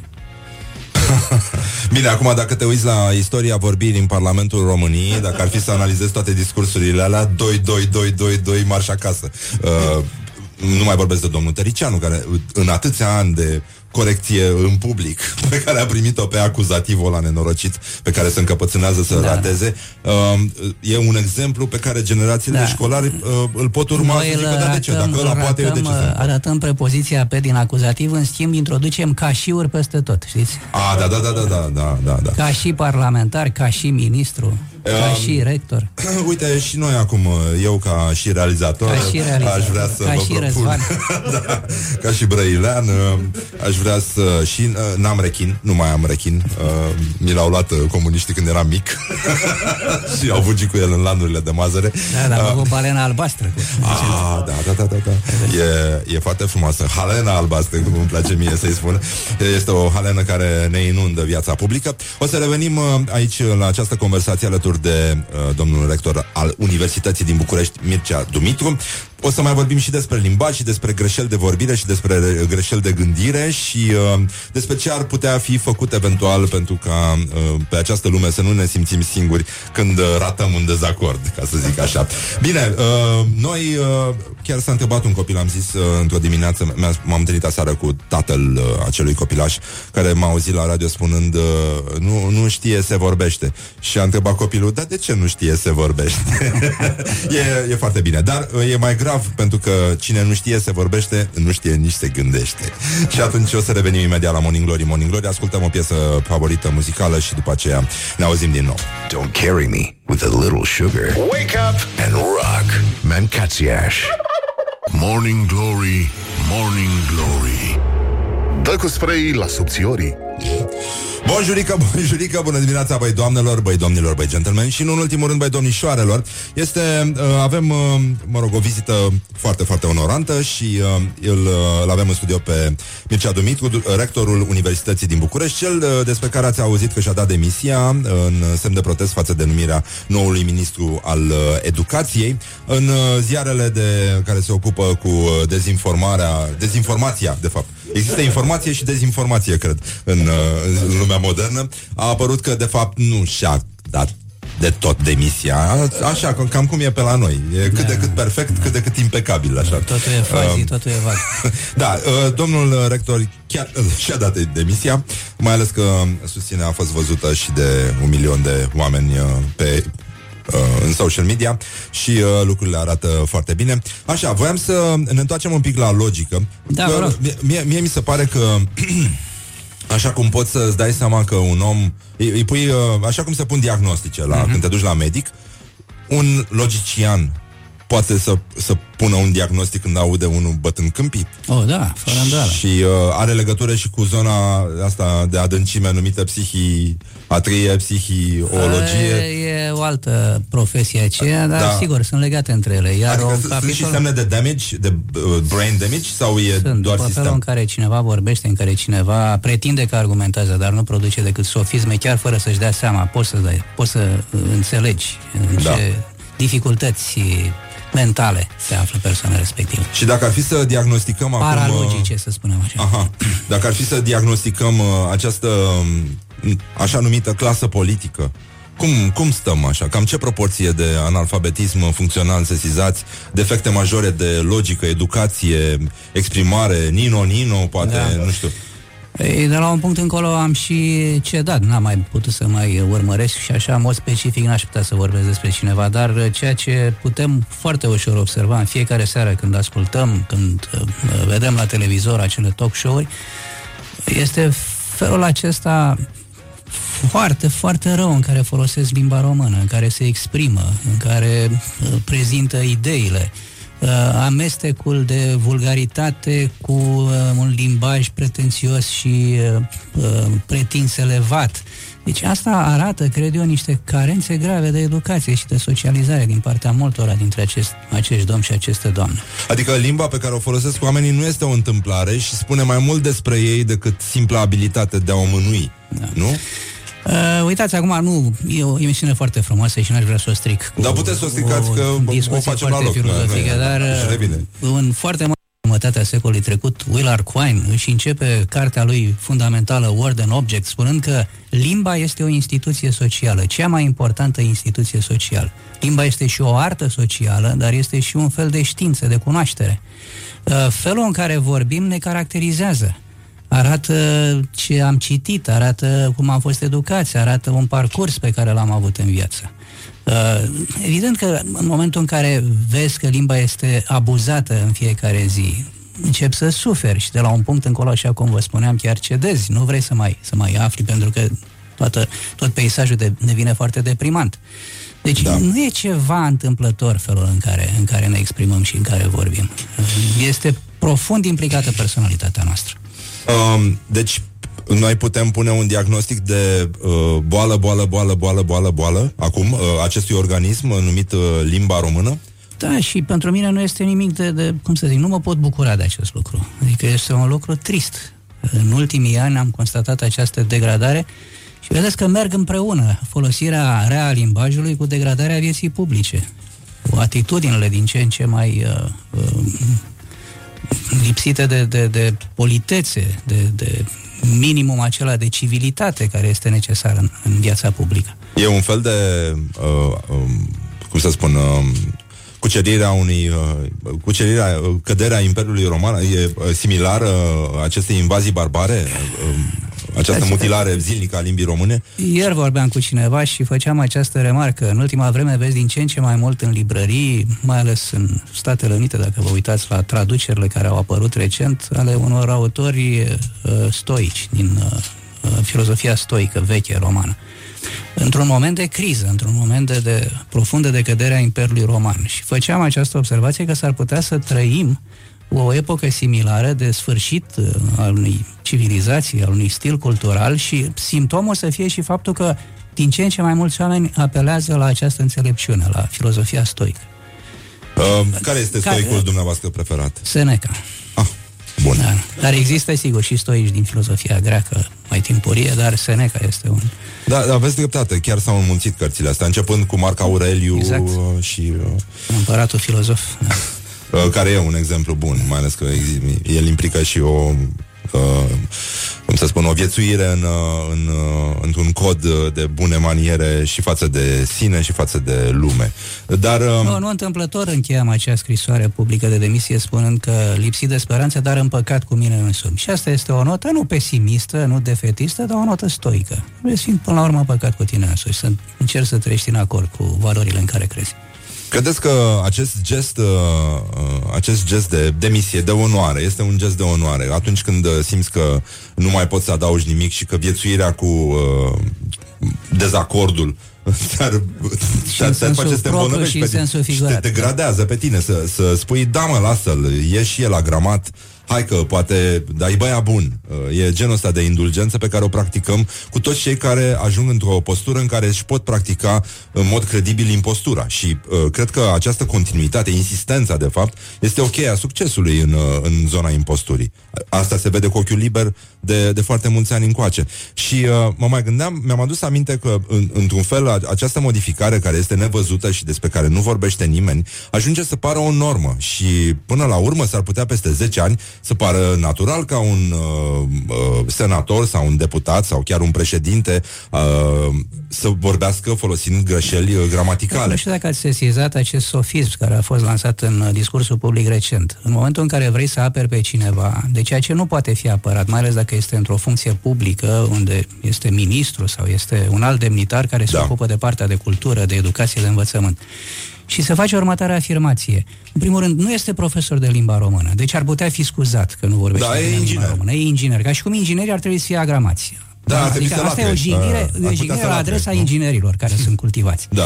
Apoi, nu vorbește bine, dar e un om al faptelor. În curând se va spune că cei care vorbim încă bine și decent nu suntem capabili să facem lucruri. De ce? Pentru că noi doar vorbim bine, în timp ce ceilalți care da. nu știu să vorbească limba română, ei sunt cei care fac lucrurile. Ah, frumos. Corect.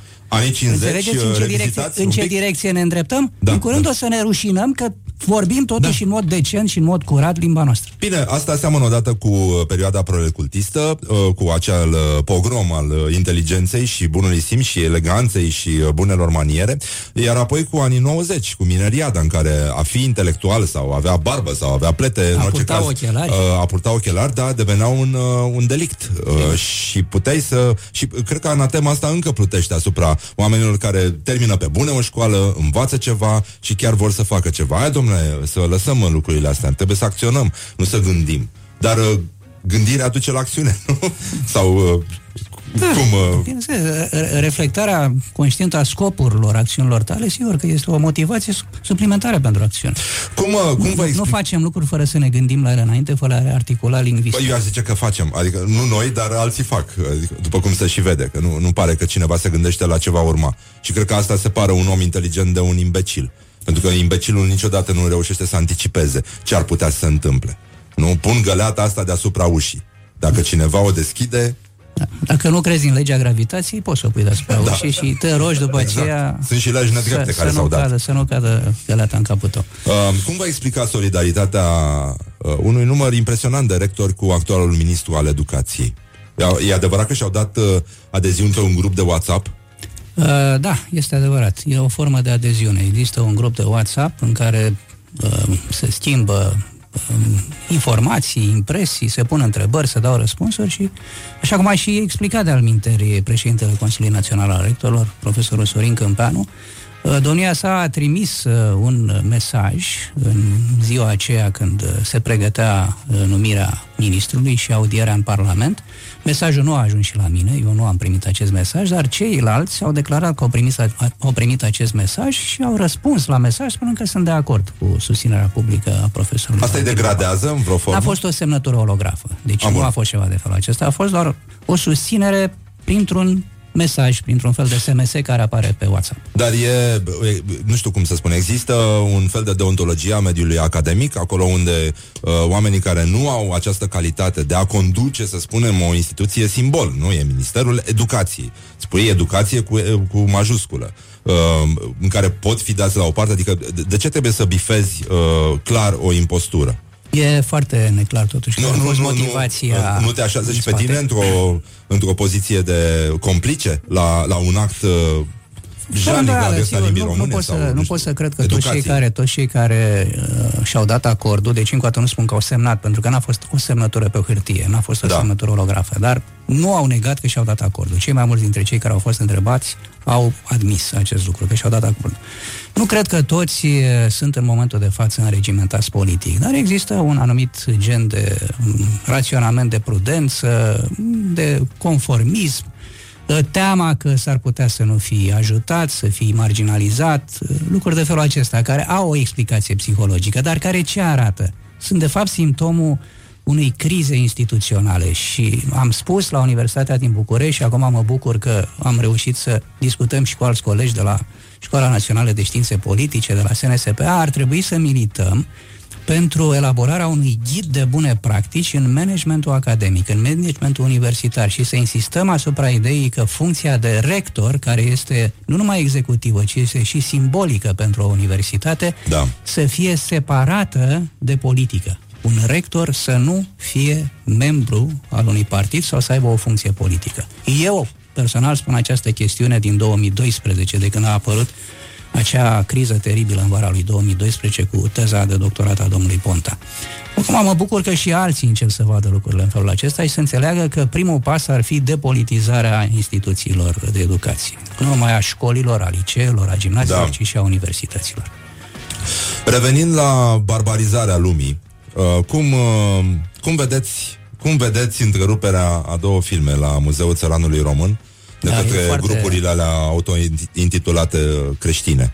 Este extrem de îngrijorător. Deci este un, un, un gest în spațiu public care trebuie să ne pună pe gânduri să ne atragă atenția că derapăm, că ne îndreptăm către o zonă extrem de periculoasă a vieții publice și ar trebui ca instituțiile uh, principale ale statului să ia aminte și să dea un semnal puternic că nu trebuie să acceptăm astfel de manifestări. De încălcare flagrantă a libertății unor oameni care doreau să vadă un film indiferent anunțat, de subiect, indiferent, indiferent de spațiu de, de proiecție. Nu era ceva obscen la urma urmei, era un film, nu știu toate datele până la capăt, poate dumneavoastră le spuneți acum, creați un context Nu, nu, nu era obscen, avea avizul CNC, adică da, deci, Consiliul Național al Cinematografiei. un film da. străin care da, fusese da. și premiat, nu știu, la un, Cannes. Un film străin, sau... da, un film străin premiat la Cannes și un film deci, românesc aseară. Asta ne uh, scoate în afara lumii civilizate, ne, ne aruncă în barbarie.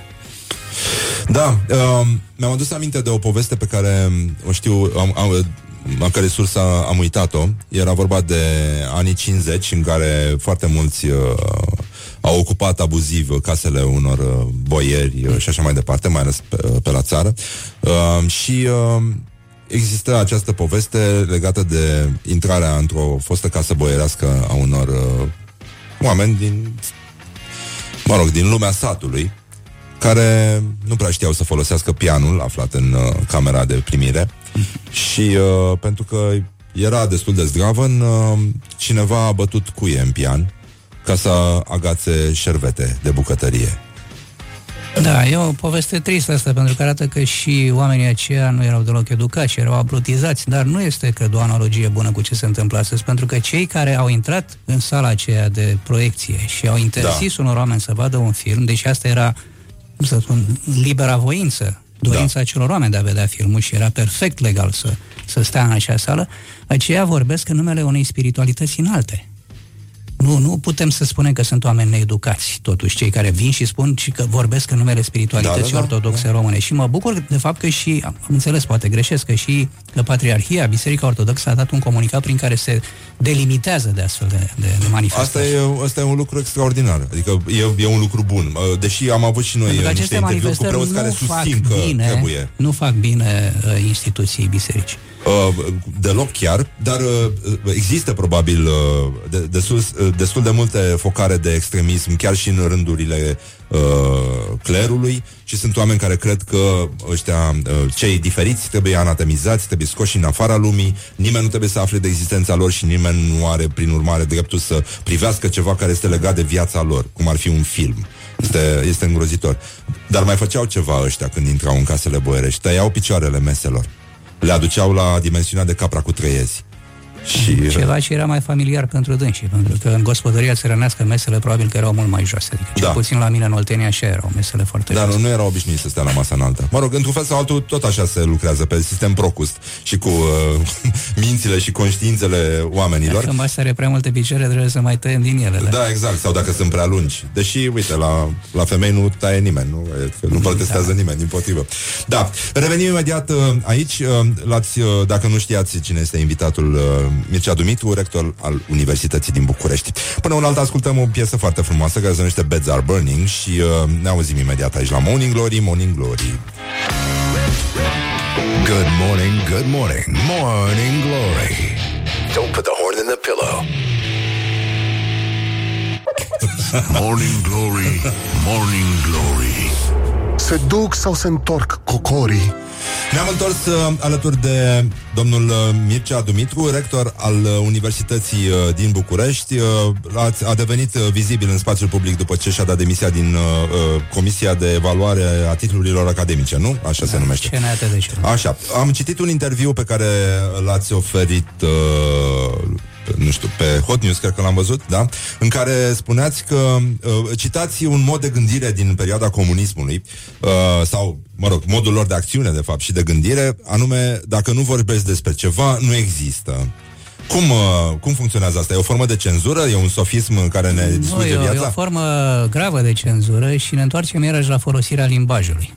Uh, oamenii aceștia au un fel de concepție magică despre limbaj. Atunci când vorbești, creezi o realitate. Da. E o formă de constructivism dusă la extrem. Hm. Uh, din faptul că nu vorbești despre o situație gravă, nu rezultă că situația aceea a dispărut sau că ea nu există deloc. Dar ne, e, e convenabil să nu vorbim. E convenabil pentru societăți, pentru culturi care sunt foarte ipocrite și care nu pun pres pe transparență și pe adevăr și pe onestitate, adică pe recunoașterea și aprecierea adevărului. Dar uh, în contextul în care am dat acel interviu, și cred că era și la Digi24, nu numai la Hot News, ceea ce spuneam este că e, e acest reflex totalitarist, nu neapărat comunist, dar noi l-am trăit eu, de pildă generația mea, în da. regimul comunist. Trebuia să nu vorbim despre anumite lucruri, să nu fluierăm în biserică, era mult mai convenabil și pentru noi era, sigur, era comportament prudent acesta, să nu fim expuși. Da. Și de aici a rezultat că lucrurile nu există, că au dispărut sau că în mod magic au fost rezolvate. Lucrurile nu stau așa. Hm ele de fapt se acumulează acele tensiuni și acele probleme și la un moment dat explodează. Deci e mai bine să vorbim, este o eliberare a energiei, este, nu? Da, dar să nu vorbim și... în deșert, totuși să încercăm să vorbim în mod responsabil și să rezolvăm anumite probleme. În cazul nostru aici era problema aceasta de ontologiei și a eticii cercetării științifice. Despre asta vorbeam în interviu. Da, um, așa că noi vom continua să vorbim pentru că um, în fond de asta se ocupă rocul, nu? E o poziție mai rebelă față de da, societate. Da, Ascultați rock? O, ascult rock rock, ascult foarte multă muzică, sunt pregătit, sunt format ca muzician, am studiat 12 ani muzică și vreau să fiu violonist, dar îmi plac multe genuri muzicale și ascult rock atât cât uh, pot și... E bine. O să încheiem uh, totuși cu o piesă clasică rock de la Judas Priest. Știți, știți da, pe ăștia? Da, da. Sunt uh, răi așa. și adică discutăm nu... și în familie. Soția mea este A, da? very much into rock. Oh, oh, oh e bine. e foarte bine. Mulțumim mult pentru că ați Eu acceptat invitația noastră. Uh, acum uh, puteți auzi uh, tot interviul uh, pe podcastul emisiunii și puteți înțelege că noi, uh, uh, mă rog, pentru, a, pentru ca și lumea să continue să existe, noi trebuie să continuăm să vorbim. Cred e o formă de terapie în sensul cel mai bun al cuvântului. Nu că am fi neapărat bolnav de ceva, dar în felul acesta ne lămurim pe noi înșine și ne punem într-un acord mai bun cu noi înșine. Wake up and rock. You are listening now to more